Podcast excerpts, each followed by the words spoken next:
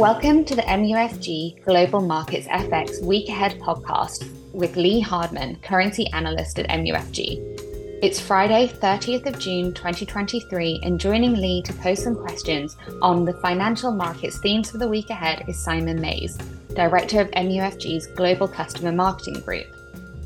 The following podcast is intended for professional investors and eligible counterparties only, and not for retail clients. Any content should not be regarded as an offer to conduct investment business or an investment recommendation, but for information purposes only. Hi there, Lee. Great to see you. Hi, Simon.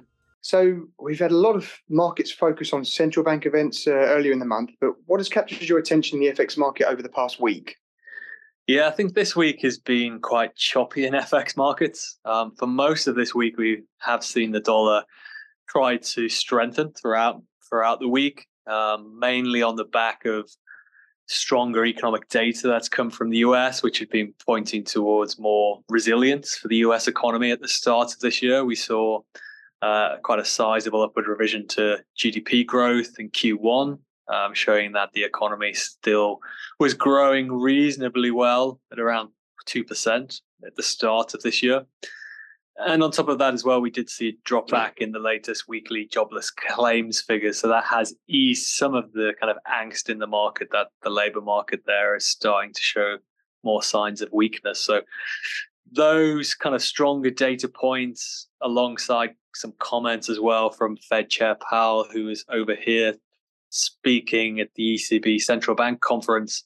Um, he certainly seemed to come across a little bit more hawkish um, than some of his recent comments, putting more emphasis on the Fed's desire to deliver two more hikes and not ruling out the possibility of, of hiking in July and then September back to back. Uh, all of those developments have put some further upward pressure on uh, yields at the short end of the curve in the US as the markets move to price in a higher probability of the Fed delivering two hikes uh, through the rest of, of, this year. So that has given the dollar some support. Having said that, though, obviously this afternoon we that that that dollar rally has suffered a setback where we had the release of uh, a softer PCE deflator report from the US. Um, the the measure which the Fed has been watching closely is the super core measure, which is the the, the core measure of the PCE deflator, um, stripping out as well housing costs. Uh, and it was notable that that measure of core inflation showed its smallest monthly increase since um, July of, of, last year. So while that's just obviously one report at this point in time, it, it's, it's perhaps an indication that underlying inflation pressure is slowing as well. And if we were to see further softer reports in the coming months, we think that would give the Fed more confidence uh, to communicate that they're close to the end of their hiking cycle, which we still think could happen uh, at the September uh, meeting. Um, so to us, we're not convinced that this dollar rebound has got legs from here, and that we do think is going forward over the summer period as more evidence emerges that disinflation pressures are building in the US. We feel that will put the dollar back under selling pressure uh, going into the, the second half of, of this year. So, so when do you when do we feel that the uh, the Fed are going to start easing again? I, I know there was a lot of thinking at the, perhaps at the end of this year at one point. Do you think that's still the case?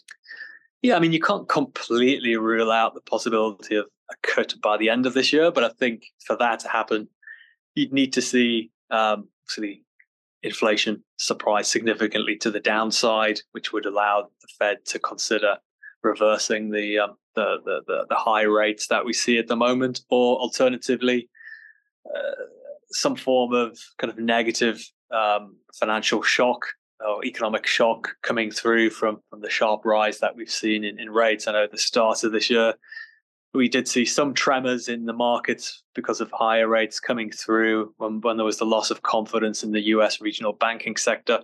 Uh, but we haven't really seen much follow through since then. So we would need to see another like similar kind of shoot a drop later this year, really, to force the Fed into cutting rates by by year end. To us, it's still probably more likely that the rate cut story is one more for for next year for the Fed. I think even if it's a soft landing um, rather than a hard landing, um, the Fed should have room to think about bringing rates down to, to more reasonable levels, given that um, the moment they're very much in, in, in restrictive territory.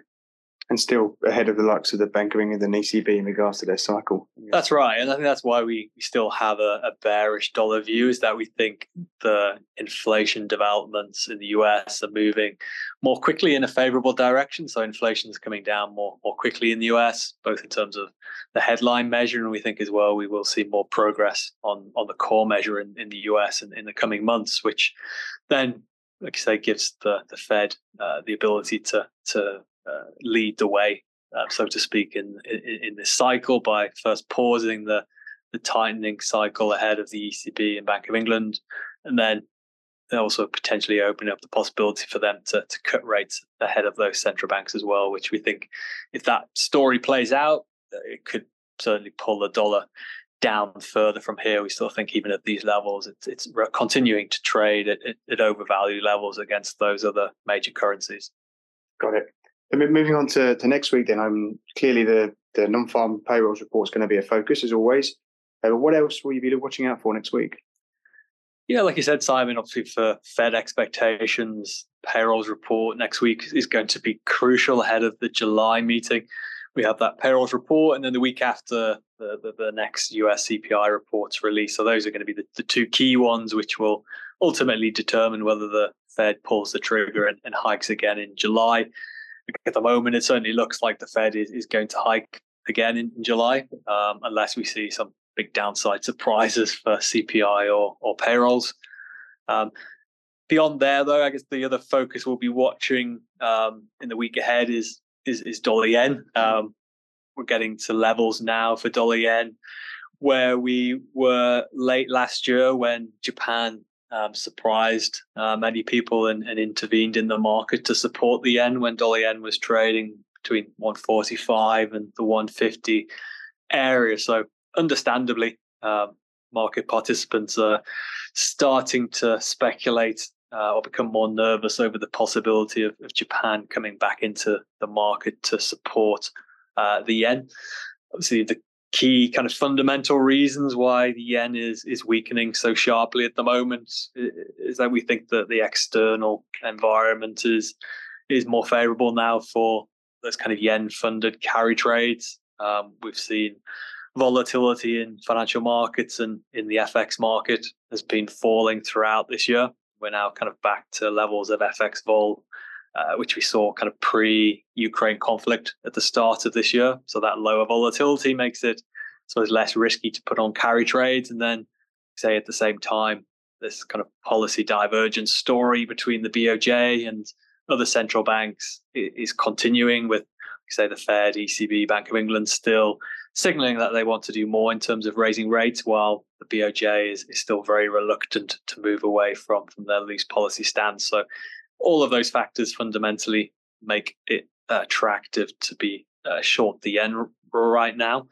Um, but like I say, there's it doesn't necessarily rule out the possibility that Japan could come back in to support the market. Although obviously it's it's hard for for them to to justify um, that response to uh, uh, other countries like like the US. Obviously, if they're maintaining loose policy and the yen's weakening, hard to argue against it really. But as we saw late last year, uh, there are obviously other ways they can try to justify that as kind of a temporary measure to support the yen if they were to to to to, to believe that the yen had become somewhat uh, detached from from fundamentals, perhaps arguing that yen weakness is becoming sort of overshooting the, the fundamentals, or if we were to see signs that the pace of, of, of yen weakness was was accelerating, or, or even that um, if if if, if the move um, to the to the downside in the end, if that became kind of more of a, a one way kind of uh, price action, then I think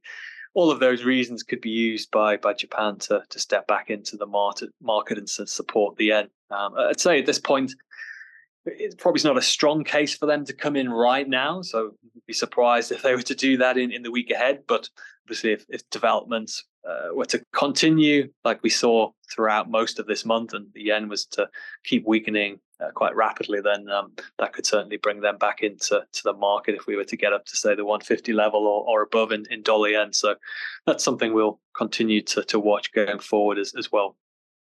Thank you very much, Lee. Uh, great to catch up, and have a good weekend. Thanks, Simon.